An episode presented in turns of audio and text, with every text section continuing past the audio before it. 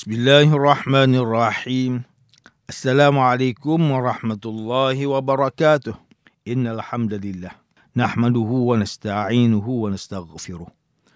Wa na'udzu billahi min shururi anfusina wa min sayyiati a'malina. Man yahdihillahu fala mudilla lah wa man yudlil fala hadiya lah. Ashhadu an la ilaha illallah wahdahu la syarika lah anna Muhammadan abduhu wa rasuluh. اللهم صل وسلم على سيدنا محمد وعلى آله وأصحابه والتابعين ومن تبعهم بإحسان إلى يوم الدين. أعوذ بالله من الشيطان الرجيم.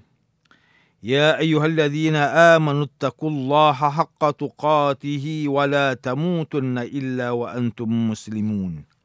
أما بعد. berusaha Tuan Haji Ahmad Nazri Muhammad Yusof selaku penerbit rancangan tafsir Al-Quran dan seterusnya sidang pendengar yang dirahmati Allah. Bersama saya, Profesor Dr. Muhammad Najib bin Abdul Qadir, Pusat Kajian Al-Quran dan As-Sunnah Fakulti Pengajian Islam, Universiti Kebangsaan Malaysia. Tuan-tuan, puan-puan, para pendengar yang dimuliakan.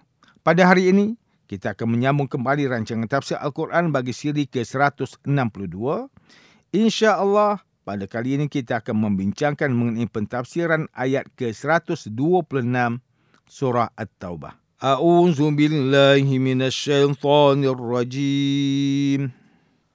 أولا يرون أنهم يفتنون في كل عام مرة أو مرتين ثم لا يتوبون ولا هم يذكرون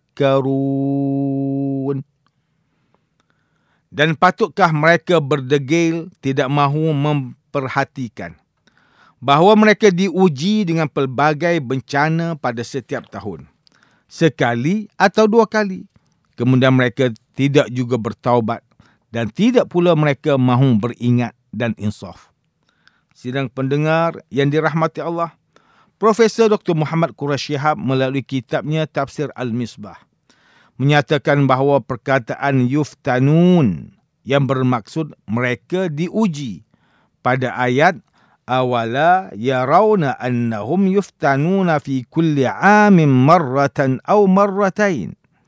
Iaitu dan patutkah mereka berdegil tidak mahu memperhatikan bahawa mereka diuji dengan pelbagai bencana pada setiap tahun sekali atau dua kali difahami oleh ulama ini sebagai krisis atau kesusahan yang dialami oleh mereka yang menolak kebenaran.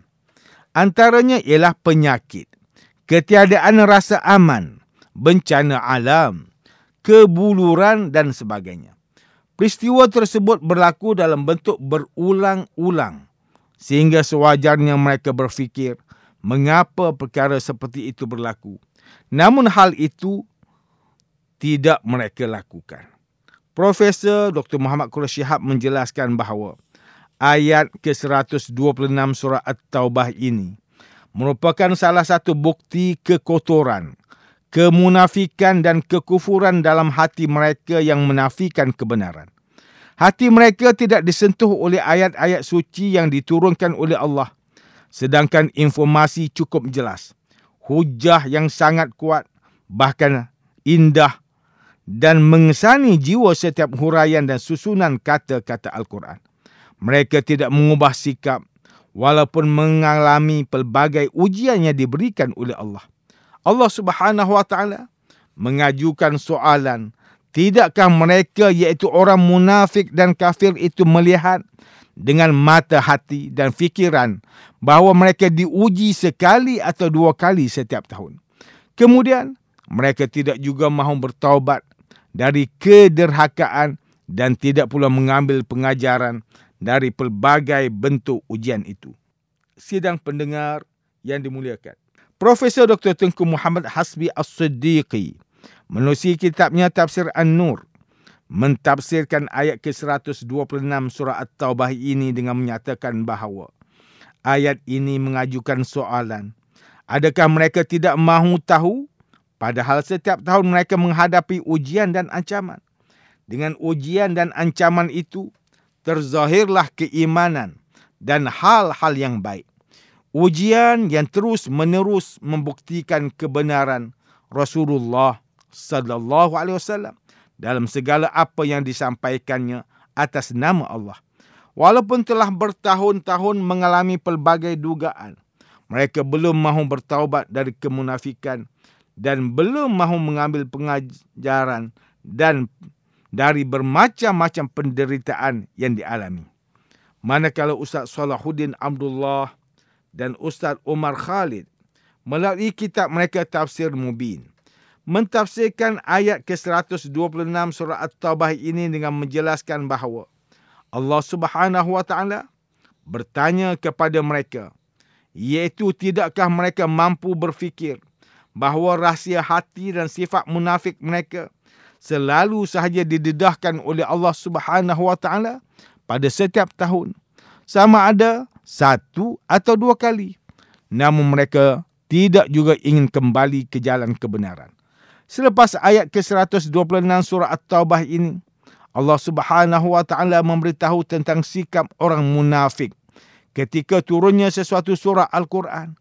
Kebiasaannya mereka tidak memberikan sambutan yang baik kepada sesuatu surah itu. Sebaliknya, mereka mempermain-mainkan dan memperolok-olokkannya. Sebagai contoh, mereka mengatakan bahawa siapakah di antara mereka yang bertambah iman dengan sebab turunnya surah itu. Dalam keadaan seperti itu, maka tiada seorang pun di antara mereka yang bertambah iman. Tetapi yang bertambah imannya ialah orang yang beriman dengan ikhlas dan tulin. Manakala orang yang hati mereka berpenyakit. Ada sifat munafiknya. Maka mereka akan bertambah sesat lagi dan akan mati dalam keadaan kafir. Waliyahudzubillah.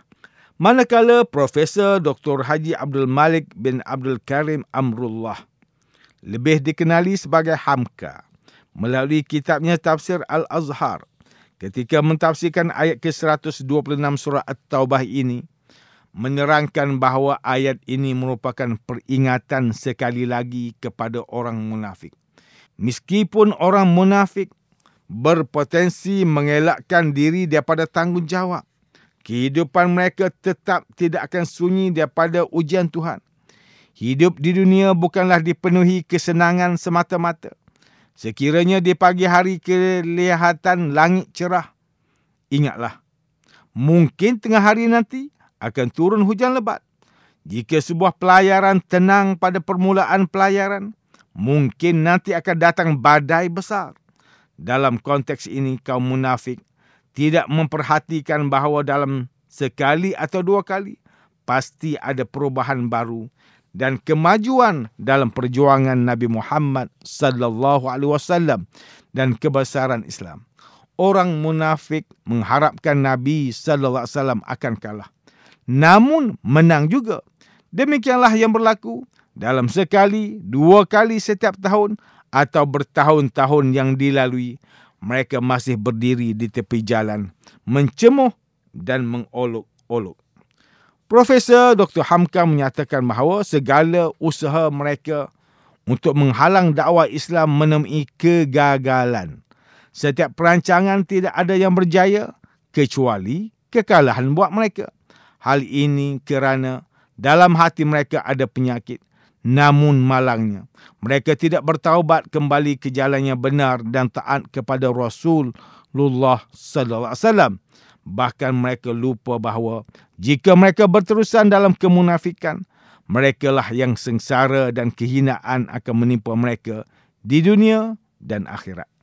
Tuan-tuan dan puan-puan yang dirahmati Allah, demikianlah tafsir bagi ayat ke-126 surah At-Taubah menurut pentafsiran oleh para ulama.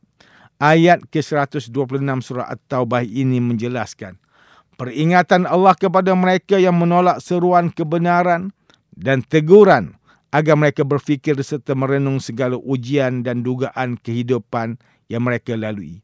Adakah Allah menjadikan setiap ujian itu sia-sia dan tiada tujuan atau mereka yang buta dalam menilai dan memahami peringatan Allah yang sudah banyak kali diberi. Jika kita melihat situasi masyarakat pada hari ini, terdapat golongan liberal yang besar pengaruhnya, teliti perancangannya, mahir bahkan seiring kebijaksanaan dan kecekapannya dalam memanfaatkan teknologi hari ini. Namun perjuangannya jauh dari kebenaran. Meskipun diberi peringatan dan ancaman berkali-kali oleh pihak yang berautoriti. Namun malangnya.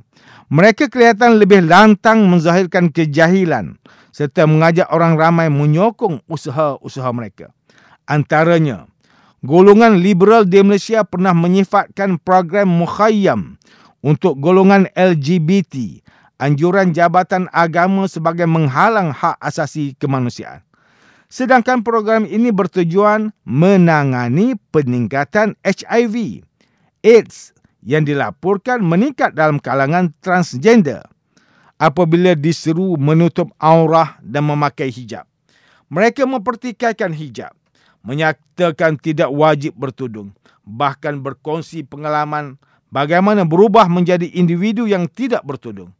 Ada juga yang pernah menyifatkan Nabi Daud AS sebagai gay untuk menghalalkan tindakan gay mereka dan banyak lagi isu serta hujah yang diketengahkan dalam masyarakat semata-mata menuruti kehendak hawa nafsu mereka dan menolak kebenaran Islam.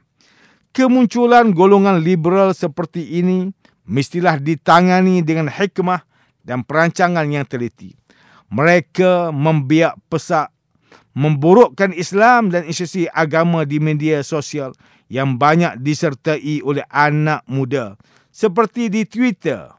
Ingatlah Abu Sa'id Al-Khudri radhiyallahu anhu meriwayatkan bahawa Nabi sallallahu alaihi wasallam bersabda, "Man ra'a minkum munkaran falyughayyir bi yadihi, fa in lam yastati' fa bi lisanihi, fa in lam yastati' fa bi qalbihi." Wadhalika adhaful iman. Sesiapa di antara kamu melihat sesuatu kejahatan, maka hendaklah ia mengubahnya dengan tangannya. Sekiranya mereka tidak sanggup, hendaklah dengan lisannya. Dan sekiranya tidak sanggup, hendaklah dengan hatinya yang demikian. Itu mengingatkan, mengingkarkan dengan hati adalah selemah-lemah iman. Hadis riwayat Muslim. Imam An-Nawawi rahimahullah meriwayatkan daripada Abdul Qasim Al-Kushairi dan kata-kata ini disandarkan kepada Abi Ali Ad-Daqaq. Barang siapa yang diam akan sesuatu kebenaran, dia adalah syaitan bisu. Melalui hadis dan kata-kata Imam Nawawi ini, jelas menunjukkan kepentingan umat Islam hari ini berterusan mencegah kemungkaran mengikut kemampuan masing-masing dan memberi peringatan kepada masyarakat tentang prinsip dan kefahaman Islam yang sebenar.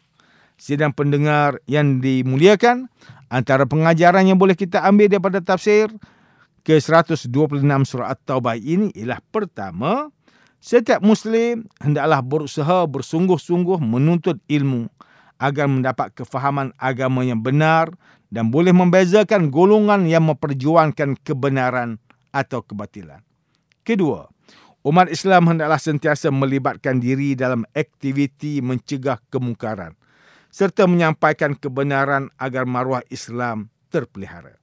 Ketiga, sebagai Muslim, kita juga perlu berfikir dan merenung, dan merenung setiap ujian yang Allah hadirkan dalam hidup sebagai peringatan agar kita menjadi hamba yang lebih dekat kepada Allah dan Rasulullah sallallahu alaihi wasallam.